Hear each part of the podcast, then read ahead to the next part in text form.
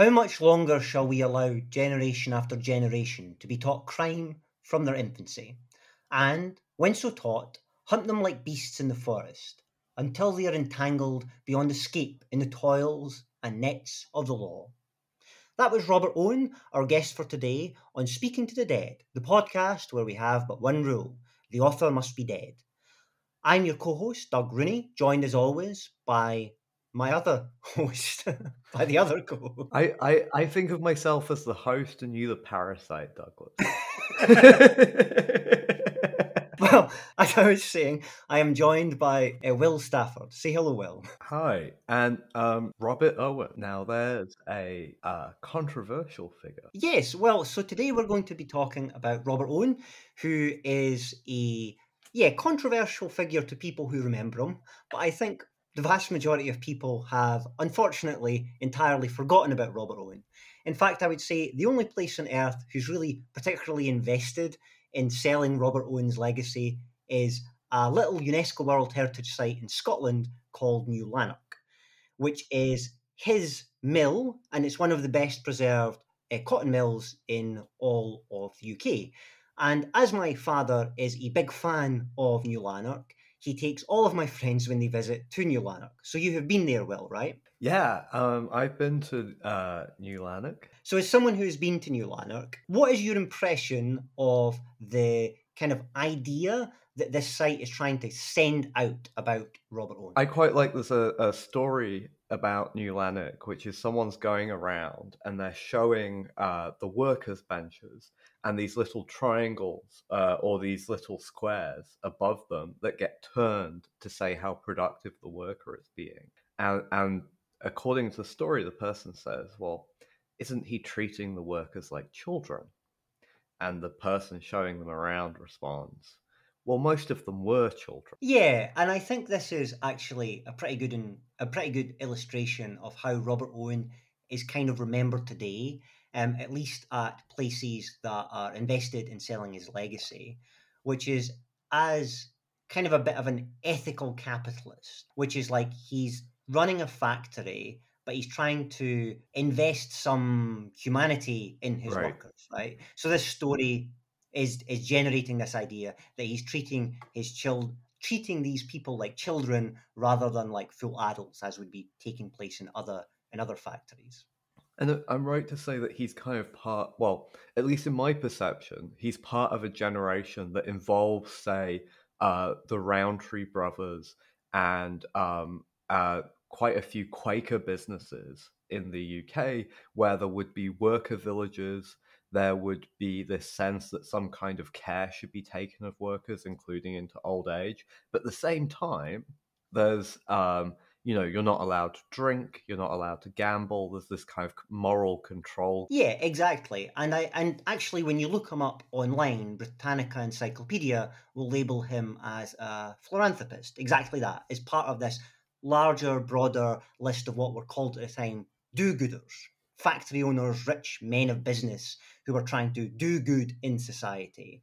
But actually, at the time, Robert Owen and his followers did not perceive themselves in that way. They perceived themselves as utopian socialists. Okay, so that's interesting because having a, a factory full of kids working for you doesn't sound very uh, socialist. Sure. Well, so this is the interesting thing about utopian socialism because it is a type of socialism that pre exists Marx. And what that means is, if I have to simplify it, it is one that believes in gradual change toward their goal of utopia. So they do not believe in this idea of um, of changing everything overnight. They want to make small changes where they can, leading up to this goal, this ultimate goal of achieving socialist utopia. And this is mixed into this factory, right? The idea that you're still employing children, but you're making their lives a little better.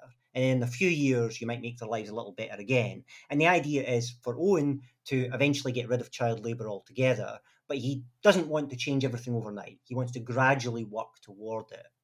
And these people are very, very heavily influenced by the scientific revolution and the Enlightenment. That is to say, that they believe everyone is a rational actor who can be convinced to maximize societal good.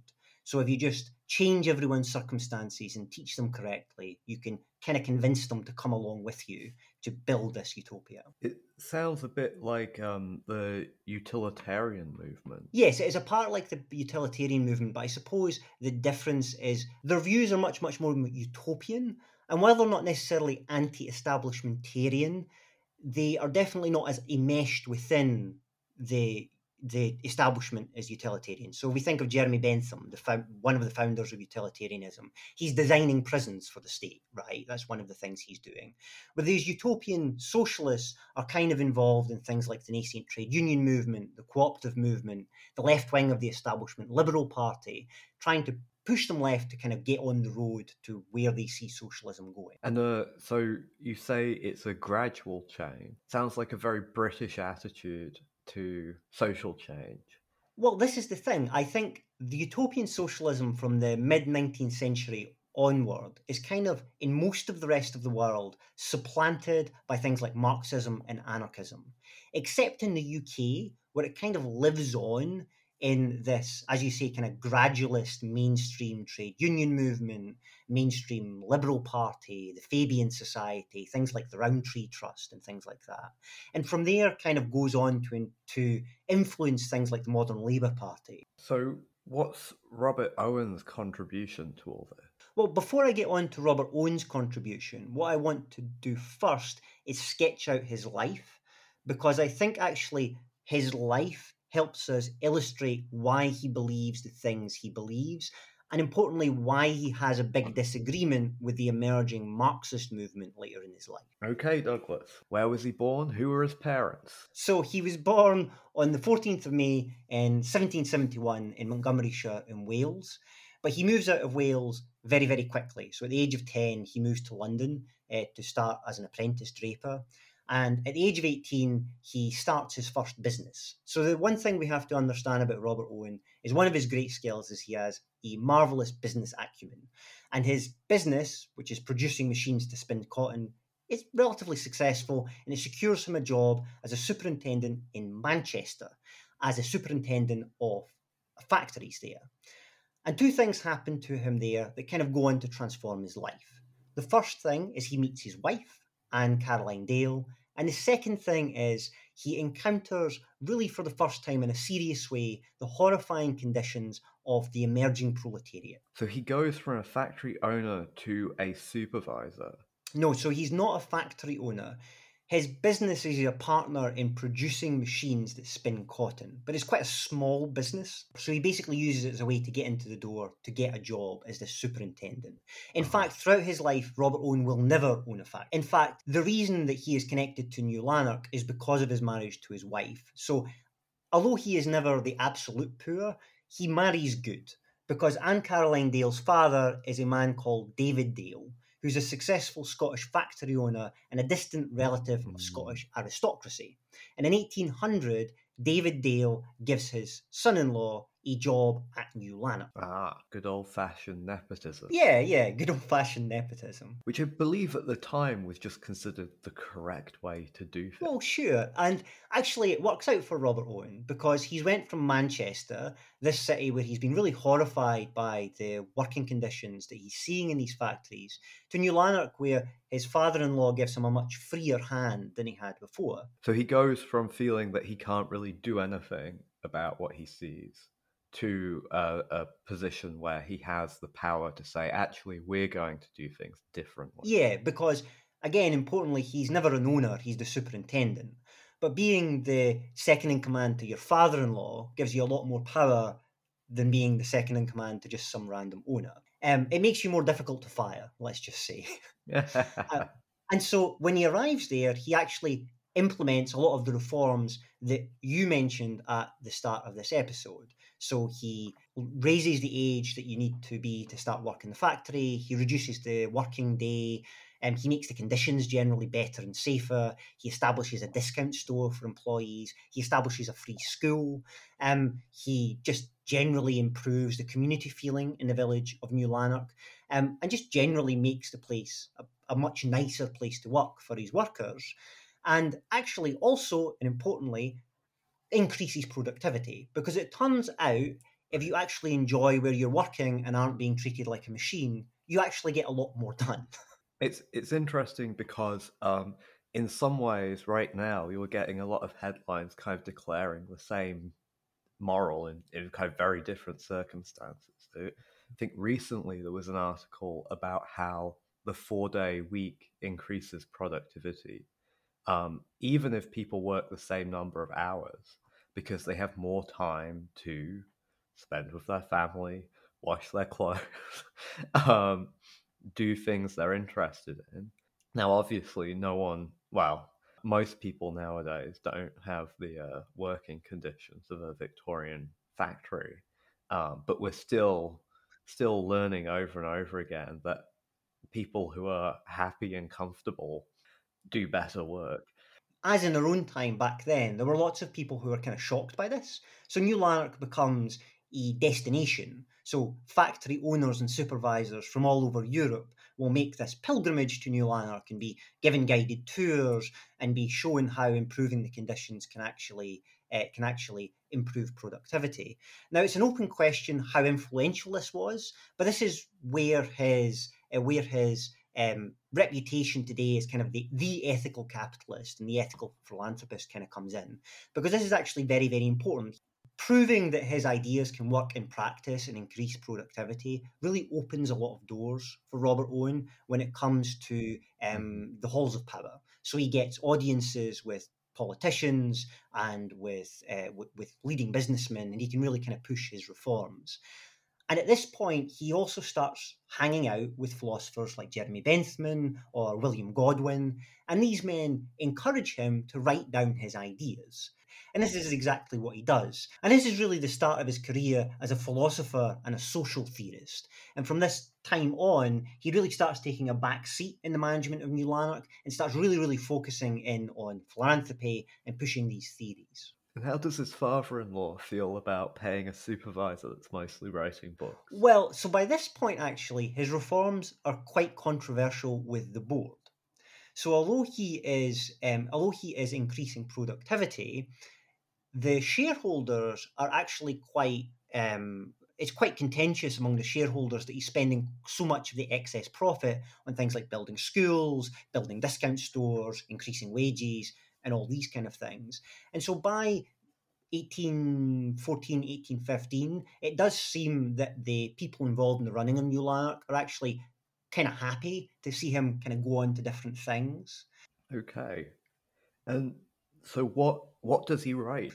What ends up in is his theory? Well, basically, Robert Owen is a philosopher of education. The way he opens his first book is this line where he says, The best governed state will be that which shall possess the best national system of education. And he's writing this at the time where there are debates in the United Kingdom about whether universal education should be a thing.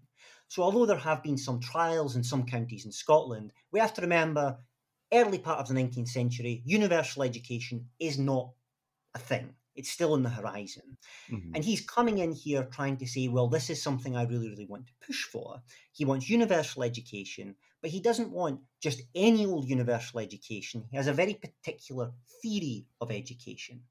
So his theory of education is one we would broadly consider now behavioralist. He believes that a child is a blank slate, more or less, and that if you teach them correctly and put them in a good environment, you will produce a good person. So, for instance, he has this quote from his first book where he says, Children are, without exception, passive and wonderfully contrived compounds, which, by due preparation and accurate attention, founded on a correct knowledge of the subject, may be formed collectively into any human character. I, I think probably it's worth um, pausing at this moment and reflecting on how that doesn't sound like an accurate description of any four-year-old I've ever met. But but also, right, there's, there's something to keep in mind, which is that um, one of the views that has changed massively over this period of time from when he was writing to now is views of how you should treat children and in particular the idea that uh, a child should be indulged, played with, enjoyed, as as you know someone who's supposed to have a childhood is a is a new idea. It's not one that's a prominent idea right there. And it's interesting because robert owen is one of the first to put forward this idea. So when you actually look at his school in new lanark it is remarkable the extent to how progressive it is. So one of the things he really encourages is for instance during the summer he encourages lessons to take out take place outdoors. During the winter he encourages what we would probably term a multimedia classroom. So he wants there to be maps and charts and books that the children can look at. And he encourages the teachers to try and really encourage the children to develop their own personalities, to play with the children, to give the children rest time. Um, and you're you're right. His idea, like from that quote I just read, he really believes they're a blank slate, and that's why he thinks it's so important because you can mold them in any way you want. Mm-hmm. Now, that is a very, we would now consider a very extreme position. But as I said, he and the other utopian socialists are very heavily influenced by this idea of rationality coming out of the Enlightenment and the scientific revolution. Right.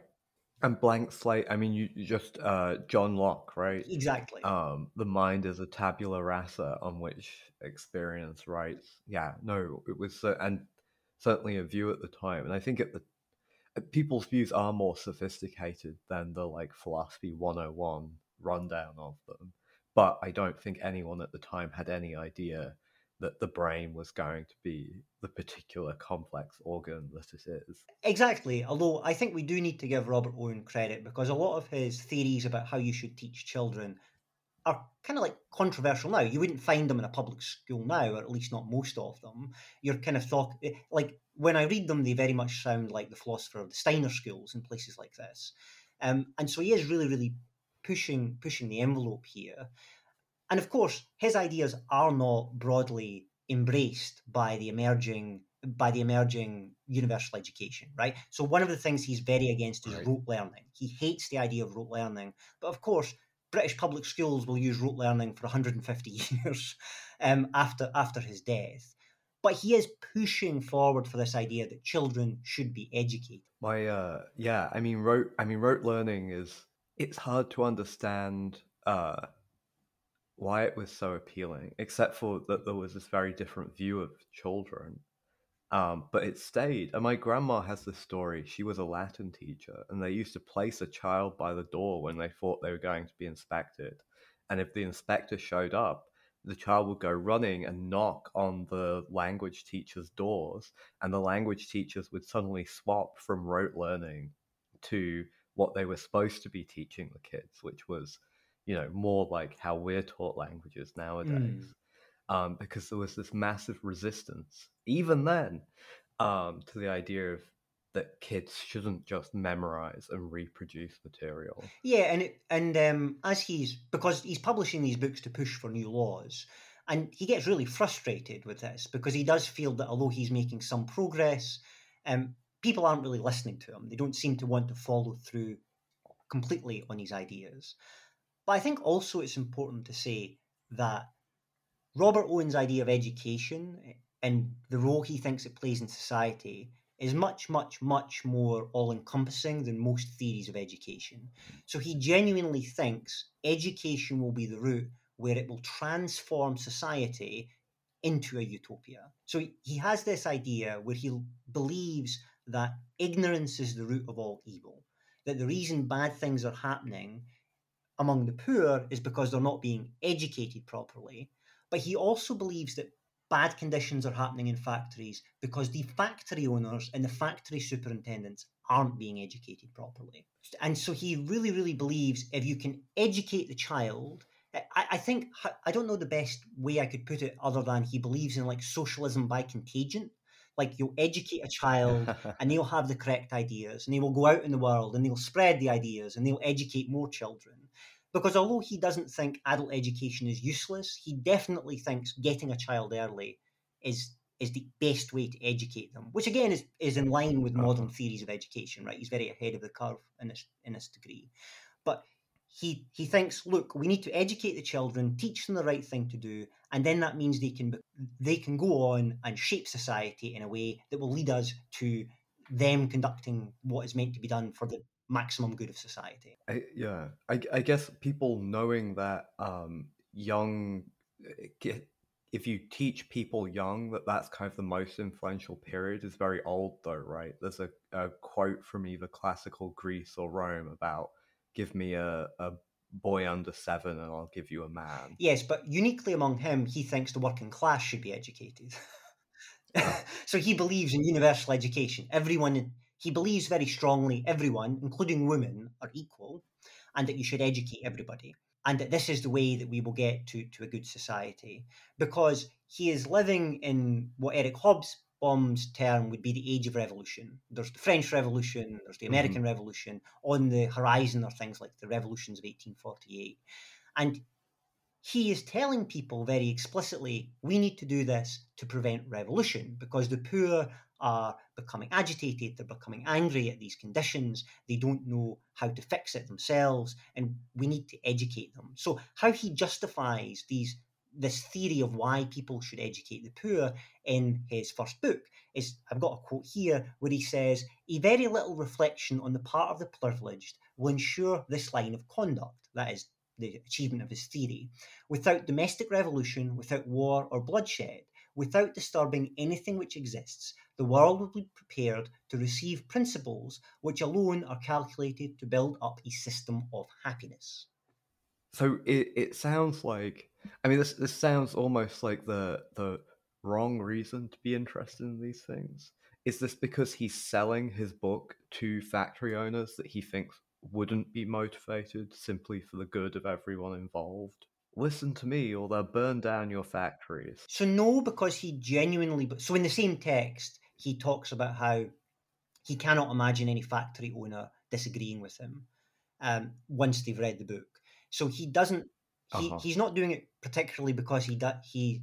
So he is definitely writing it for factory owners and people of the same class as him, um, because they are the decision makers. But the reason he's talking about this in this way is he is genuinely concerned about revolution. Now, I don't want to subs- ascribe pacifism to him, but he is definitely very, um, very allergic to the idea of conflict. So, back in Manchester, although he is horrified by the conditions of the poor, he's also horrified by what is the sometime, um, sometime violent use of the nascent trade union movement in trying to disrupt the factories. So the things like the Luddites Mhm. coming in and smashing machines, he's horrified by that violence as well. And he has a very much an attitude as there's bad guys on both sides. And so one of the things he wants to do is he's trying to prevent revolution, like we've seen in France very recently to him, and kind of achieve his goals as a way of, of avoiding revolutionary carnage, but still reaching this utopia as he sees it. Well, uh, despite Thatcher's best attempts, the UK never revolted. so good on Robert Owen. Su- Great success. Is this the? Well, th- this is the thing. He's he's almost entirely uh, ignored. Um, so uh, Ralph Hmm. Miliband, the, the father of the of the old Labour leader, has this line where he Mhm. says that it's quite remarkable that Robert Owen never gave up his capacity to believe that the British government was going to accept his ideas. Basically, words to those of those effects, and it is. He he keeps going on Mhm. ex- thinking, well, the British government is good, and eventually they're going to see see sense. Okay, so you've talked a lot about this kind of utopian society. What does that look like for Robert Owen? So there is basically some disagreement within the scholarship about exactly what he's looking for. So some people say that his utopia is indistinguishable from the one that Marx and Engels sought, this kind of idea of a classless mm-hmm. society, and that where the difference was is obviously Marx believes in revolution and Robert Owen thinks it's bad. But then there is an other part of the scholarship that places Robert Owen in the history of this paternalistic Tory idea of an organic society coming forward out of the communities like clubs, association, guilds, and family networks to create this community of the nation, something he would call um, a Commonwealth of Cooperation. So a much more almost Burkean kind of idea that he's putting a socialist spin on. I tend to come down on the side of the second one here. I think he's very, very paternalistic. And and to try and like make my point, I actually have two passages I would like you to read well. So this is from a later pamphlet of him arguing for the fact that children below the age of 10 should no longer work in factories. And he comes to a part where he's trying to talk about, well, opposition to it, why he thinks people, once they learn his position, will no longer oppose it. Now, the first bit is him talking about the opposition of the parents who are sending their children to work in order to get a wage. And that's the bit I want you to read first. So, uh, the listeners may have noticed that I'm recovering from a cold, so wish me luck on reading this without it's uh, it's to add that um that period charm of like consumption. You've been working yeah. in the factory. Yeah, yeah. sound like I've been down a mine. Um, parents who have grown up in ignorance and bad habits, and who consequently are in poverty, may say, "We cannot afford to maintain our children until they shall be twelve years of age, without putting them into employment by which they may earn a wage, and therefore object." That this part of the plan which precludes us from sending them to manufactories until they shall be of that age.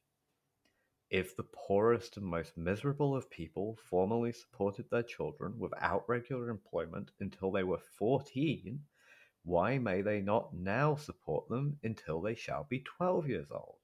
If parents who declined this duty had not been ignorant and trained in bad habits, which rendered their mental facilities inferior to the instances of many animals, they would understand that by forcing their children to labor in such situations at a premature age, they place their offspring in circumstances calculated to retard their growth. Ooh. Yes, what's your reflection on this way of talking about these working class people in these factories. Oh, there's um, no person who has respect for someone else compares them to animals. Yeah, and this. So I've taken this this chunk out, but this is quite um, typical of his writing. When Robert Owen comes to talk about the working class in these factories, he always uses similar terms. Mm. He he talks about them as if they are animals that need to be shown in the correct light.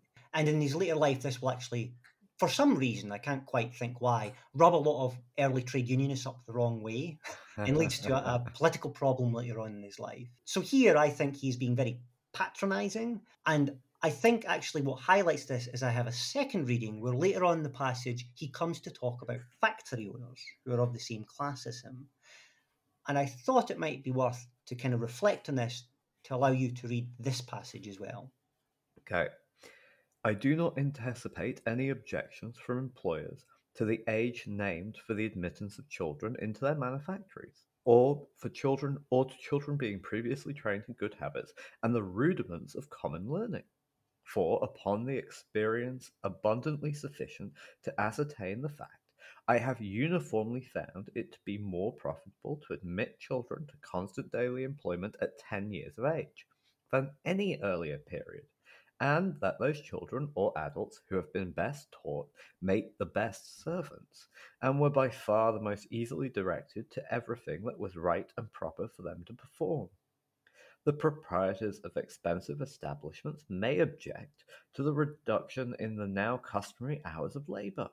The utmost extent, however, of their arguments is that the rent or interest of capital expended in forming the establishment is changeable on the quantity of its product. So, how do you think those two compare? Um, so he's he's planning to do things to the poor, and he's going to persuade the rich to do things. Yes, exactly. He wants to persuade the rich to do things. One, because he really believes in his persuasive power. He believes they're rational people who he has the best ideas and he will convince it. But two, as I said, he's allergic to this idea of, of revolution or really any kind of class conflict.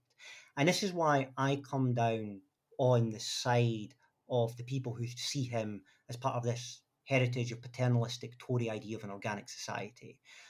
His utopia is not one where there are no classes, it's one where all the classes work together, in which there is the paternalistic factory owner taking care of the the working class who are living in better conditions and moving forward together to build a better empire, a better nation.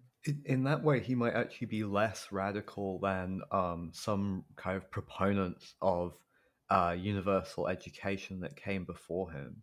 So, for example, uh, Descartes has his work published in French because he thinks that people not trained in philosophical pursuits are still capable of philosophical rece- reflection, including women.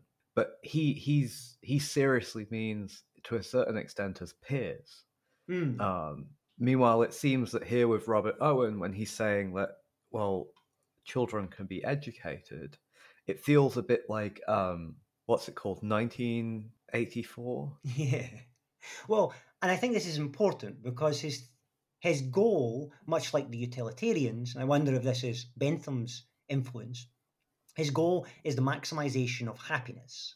And he believes that the way to maximize the working class's happiness is if all of the factory owners and all of the landed class are nice people, basically. They're well educated.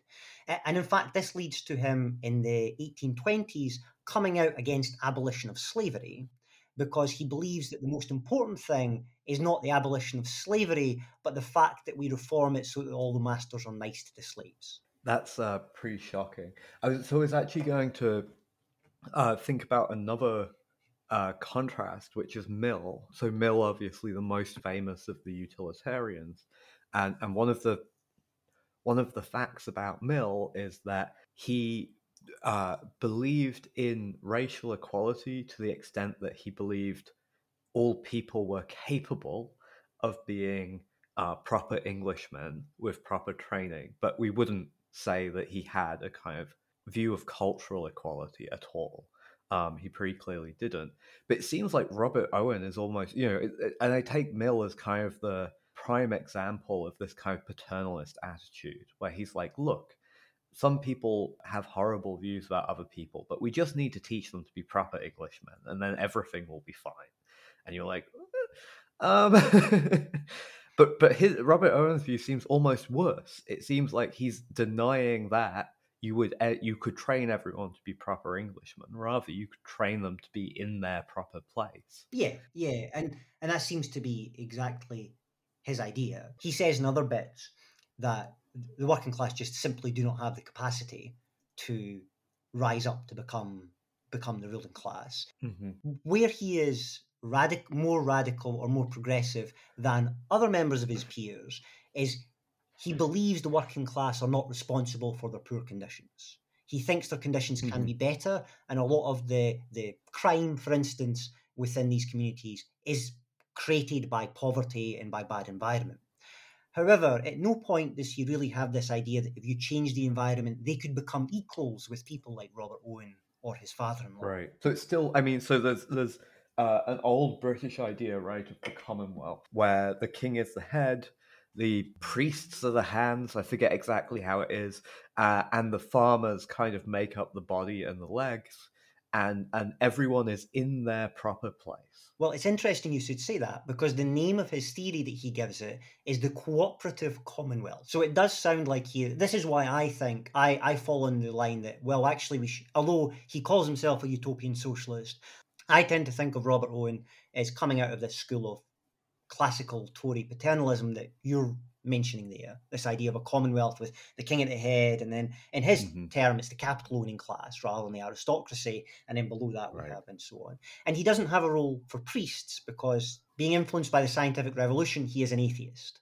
But here is the interesting thing about Robert Owen and why I think he's actually much more influential on the British left than other members of utopian socialism.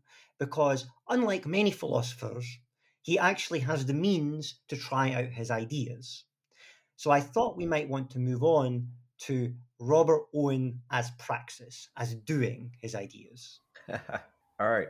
Apart from New Lanark, what did he do? So, in May 1825, he goes to America and he buys a place called New Harmony from a cult called the Rappites. So there's a big place. It's about 30,000 acres. There are already buildings and mills there. And he sinks about four fifths of his fortune into it. And he calls this his preliminary society. So his idea has been, up until this point, he's been trying to campaign in the House of Commons and in the House of Lords to get his ideas passed. And this hasn't worked. He's been really disappointed by this. So he goes back to the drawing board and he says, okay, what we will have is we will have communes, and these communes will work so well that other people will look at them and they will be inspired by our example and they will realize that our ideas will come about in fruition and they're great. And I've got a quote here I would like you to read about what he describes this commune as at the beginning of it. And I want to again remind our listeners and you that he is not religious, he is an atheist. And this is his quote about how he talks about these communes. Oh, oh, you want me to read it? Yes, yes, yes. okay. Uh, this is the great advent of the world, the second coming of Christ. For truth and Christ are one and the same. The first coming of Christ was a partial development of truth to the few. The second coming of Christ will make truth known to the many. The time is therefore arrived where the foretold millennium is about to commence. Ah, well, yeah. I mean, it sounds a bit culty. yeah, just a tad. Well, he has bought it from a cult. He's literally bought this area from a cult. Yes, yeah. yeah. um, and he invites lots of people. So he's quite successful. He goes to America. Um, he gets to speak in Congress in front of the president. He meets governors. He meets all sorts of worthies promoting his cause. Um, and um, again, a little bit of 19th century nepotism. He puts his son in charge of this place called New Harmony. And he's a little too successful. So, too many people apply for membership in the first couple uh-huh. of weeks and they're a bit overwhelmed. Uh-huh. Uh, but Robert Owen sees this as a great idea. People are really, really loving his idea. They're all moving to New Harmony. And originally, he plans to be in charge of it, like a kind of dictator, and he'll dictate what happens. But he meets the people and he's like, wow, these guys are so great. So they set up basically a Soviet where like they all meet together and they elect people to different committees based on what work they do. Um, so one of his big mm-hmm. ideas is he wants to abolish the distinction between intellectual and manual work. Um, uh-huh. He wants to abolish ideas of the family. He wants um, one of his big ideas is complete equality of all people. Um, and all these mm-hmm. people come. He has like 800 different families living there, and it starts in 1825. In 1828, he kind of like grows tired of it. He goes back to England. 1829, it's been completely mothballed and they sell off all the land. All the people have to move off. um, and he just abandons it completely. But people will move on from here. So he's quite an influential guy. As you say, he's a bit culty. So other communities start up in Lanarkshire and it lasts from 1825, but then is mothballed in 1827. Another one is mm-hmm. started up in County Clare. It only lasts three years. Uh, there's another one in Queenwood in England. It only it lasts a bit longer, 1839 to 45. But ultimately, this period of building up communes is kind of a bit of a damp squib. So we start off with a quote you read about this being a great advent, the second coming of Christ, and none of them really last more than five years. So if it was the second coming of Christ, it was a very short second coming. Can, can I just uh, ask? So you're talking about the communities, and you said at one point he thought he was going to be a dictator. You're like, okay, that sounds like a common one, right? Yeah. Owen just thinks that he should be the head. But then when it gets committees and stuff like that, I can kind of see how some people might think he's closer to Marx than the quotes we read suggested. But again, importantly, it's him who decides to mothball it. Uh-huh. So this is the thing, because although there are committees, throughout all this time, he owns everything. So it's not hold, held in common. The committees decide how to run it, but at the end of the day, he is the one who makes the decision to mothball it, and the vast majority of the funds for this come from his personal fortune. Mm-hmm. So even although he's giving some control over to these committees, at the end of the day, he is still in charge of this 30,000 acres. And when he says, okay, it's over, these people have to leave. I see. And and so he does sell why? Why? Why does it fail? Why do all of the others seem to only last a few years as well? Two problems. The first is probably you've already kind of hinted. They're over reliant in one rich donor. New Harmony, he is the most successful, but other rich businessmen he's convinced of his ideas are very involved in the other ones. So, for instance, the one in Ireland in County Clare, it has to fold in 1833 because the rich donor they were relying on um, gambles all his money away. and so they have no money, and so they have to leave. And similarly, the other ones are very, um, very vulnerable to the idea of either the owner decides they're no longer a good financial investment, or he goes bored, or something like this, and so they get Mhm. mothballed by the owner. The second reason they fail is although he is culty, his ideas for who should be able to join the commune are very, very vague. And so, although he is committed to this idea of equality, he never really defines what that means. And so, there is a Mm. big disagreement in New Harmony about exactly what equality means, and there's a lot of tension. So, um, I think this is this is something that all leftist groups are guilty of, right? It's factionalism, and New Harmony has a big problem with this. So he sets up these Mhm. committees, and you have like representative democracy, and a group in New Harmony thinks that representative democracy means it's no longer equal because the representatives have more decision making power than everyone else. So they leave and start their own colony in the same plot. So they like cut out it and take some of the resources and go to a different area. and they start up their rival commune in the same place. And there's tension between the atheist and the religious members and between the different Uh-huh. religious denominations within it. And all these kind of tensions rub up together and lead to a lot of like infighting and argument that means it never quite becomes as cohesive as Owen wanted. What's the old joke? Put five socialists in a room and you'll get six socialist parties. Yeah, and a very similar thing happens with these communes, except it's like you get six socialist parties and also this one rich guy is funding all. so they fail, right? There, I mean, obviously there go on to be other commune movements, but presumably coming then out of things like Marxism more than um, Owen's socialist utopia. As Yes, um, I mean he continues to have a bit of an influence. So, um, he is influential on some early anarchist thinkers, and so some of the anarchist communes that come out of, say, for instance, the Spanish Civil War, are are like taking some of his ideas and going with them. But you're right, like there aren't Owenite podcasts, right? Let's just put it that way. but he comes back to England, and his next one is maybe a little bit more influential. So he comes back and he's kind of disappointed by the failure of his communes. They've not really worked. By the 1830s, he's kind of went off the idea of communes. He's went, okay, that wasn't a good idea either. And he decides to settle in on the nascent trade union movement. And in 1833, he founds the Grand National Consolidated Trades Union, which is meant to bring all trade unions together under one umbrella organization and that's his next. And he's quite successful. He gets most of the nascent trade unions to kind of join him um, in in this big congress. and what does he do once he's got them all under the Congress? Well, so that that's the problem because he gets them all under the same banner, and as we've already spotted, I don't know if you spot a problem here that Robert Owen quite likes his factory owning friends. And so when the trade unionists all get together and say, okay, how should we improve our, ed- uh, our conditions? Robert Owen basically goes, well, we should ask the government politely to, to change the situations. And I don't know if you've ever had any experience with the British government, Will. but, but, but the British government of the 19th century wasn't known for their progressive views on trade unionism. Right. And the next year, in 1834, they actually increased their hostility toward these unions. There's things like lockouts, they imprisoned some of the leaders. And the trade unions and the Chartist movement kind of react and start reacting with wildcat strikes and protests and uh, smashing machines and things like that.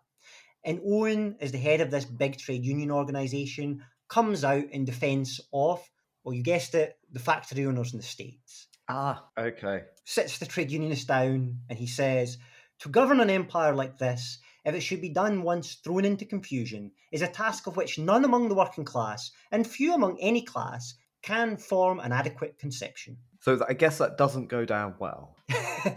no, you guessed correctly. So the trade unionist, after he says this, accuse him of being in the pay of the state. Uh huh. Now, that is not true, but it may as well be. Uh huh. people ask him about the radicalism of the Chartist movement, and he says they're too ignorant and inexperienced to get any remedy, remedy to the existing evils. He kind of tells them, look, this trade union movement, it's not going to work if we're going to like be in confrontation with the state and the factory owners. We have to come together hand in hand and work with them. But the problem he has is like the factory owners just simply aren't interested in working hand in hand with the Yeah. trade unions. And when that becomes clear, he doesn't actually have any solution to what to do. And so, very quickly, his grand union collapses just as the communes do. And what, what point in time are we at, at now? So, this is the 1834 his trade union movement kind of collapses around his ears. So only one year after he's founded it. So he's a man in his, his mid 50s at this point. Yes, yeah, he's a man in his mid 50s.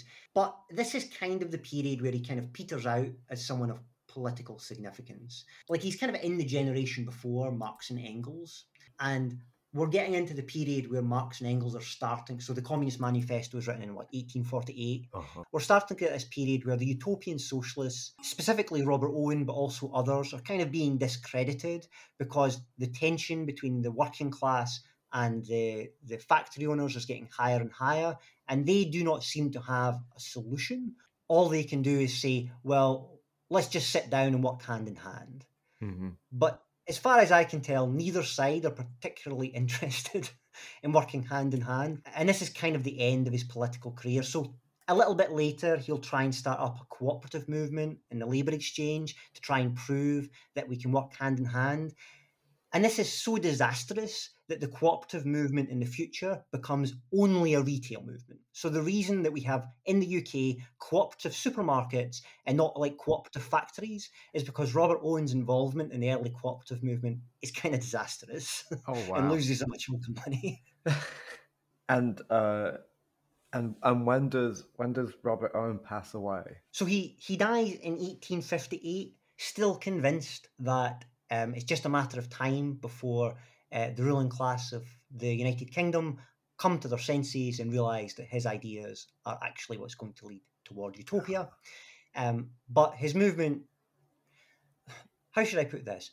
His movement kind of gets petered out and overtaken by Marxism as a force in the left, but it kind of does survive in things like uh, the left wing of the Liberal Party, in the kind of mainstream of things like the cooperative movement, of things like the Fabian Society, mm-hmm. and carry on to have influences on the British left up until the present day.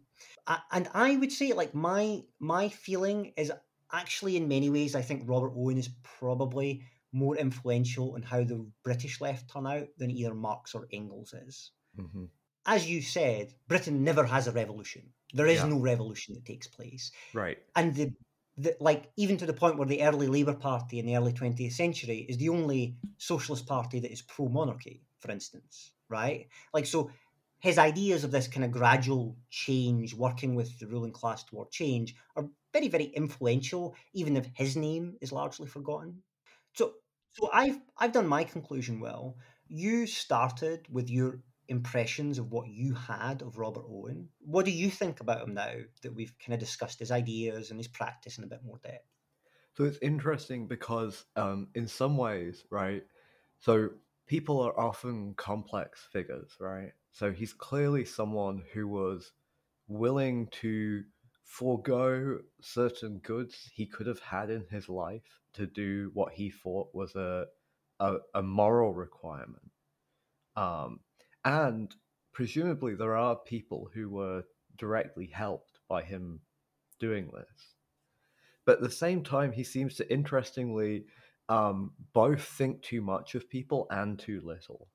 And in, in some ways, that's kind of a, a, a weird. Well, I mean, we can see exactly where the blind spot is. It's about people he probably thinks of as like him versus people he thinks of as not like him and he has too much faith, maybe in everyone, but especially in those he thinks of as like him, and maybe too little faith in those that he he kind of sees as um, other.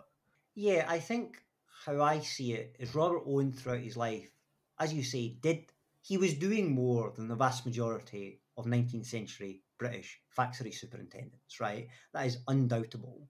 Mm-hmm. But I mm-hmm. think for me, Robert Owen's great problem is he could never stop seeing himself as the subject of the sentence.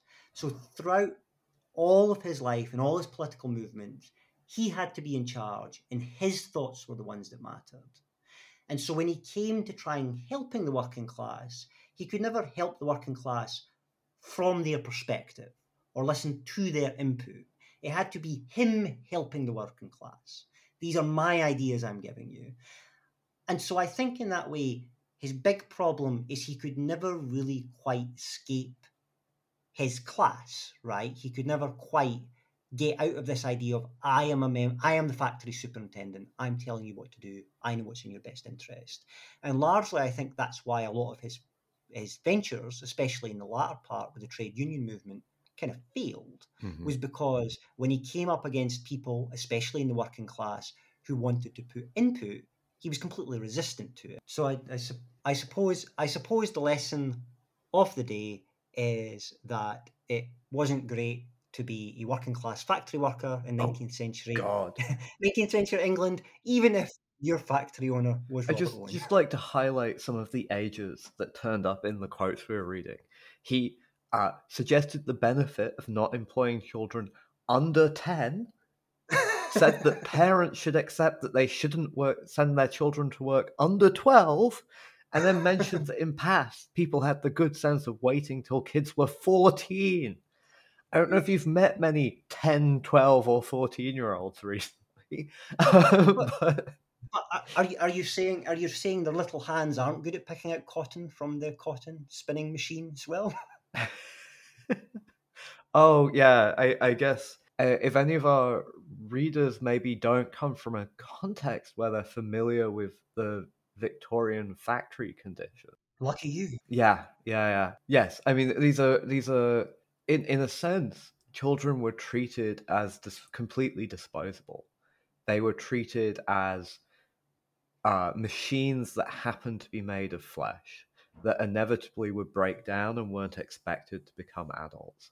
And I guess anyone who resisted that attitude, um, I mean, it, we you know was a worthy change for the better. Yeah. So I think if we wanted to end on a nice note, what we would say is Robert Owen, for all of his faults, saw children as something that was worthy of investing in, regardless of their background. And that, I think, is a worthy, a worthy goal. So that's all we have time for today. Uh, I've been Will Stafford. And I've been Doug Rooney. And thank you very much for listening. As always, you can uh, tweet at us at dead underscore speaking. And please remember to follow us and like us and share us wherever you listen to your podcasts. It really helps others find the show. Now, I think, well, later on this month, we are planning to have a Christmas special. Is that correct? I believe so. Well, good. So if you're into um, something that's a bit more Christmassy than Victorian factory conditions, uh, please follow us and check your podcast feed for that. I mean, I, I don't know about you, Douglas, but uh, if you've read your Dickens, you would know that there is nothing more Christmassy than Victorian factory conditions. That's true. Okay, so I suppose I cannot keep the promise that there will be no talk of Victorian factory conditions in our Christmas episode. All right. Thank you for listening and goodbye.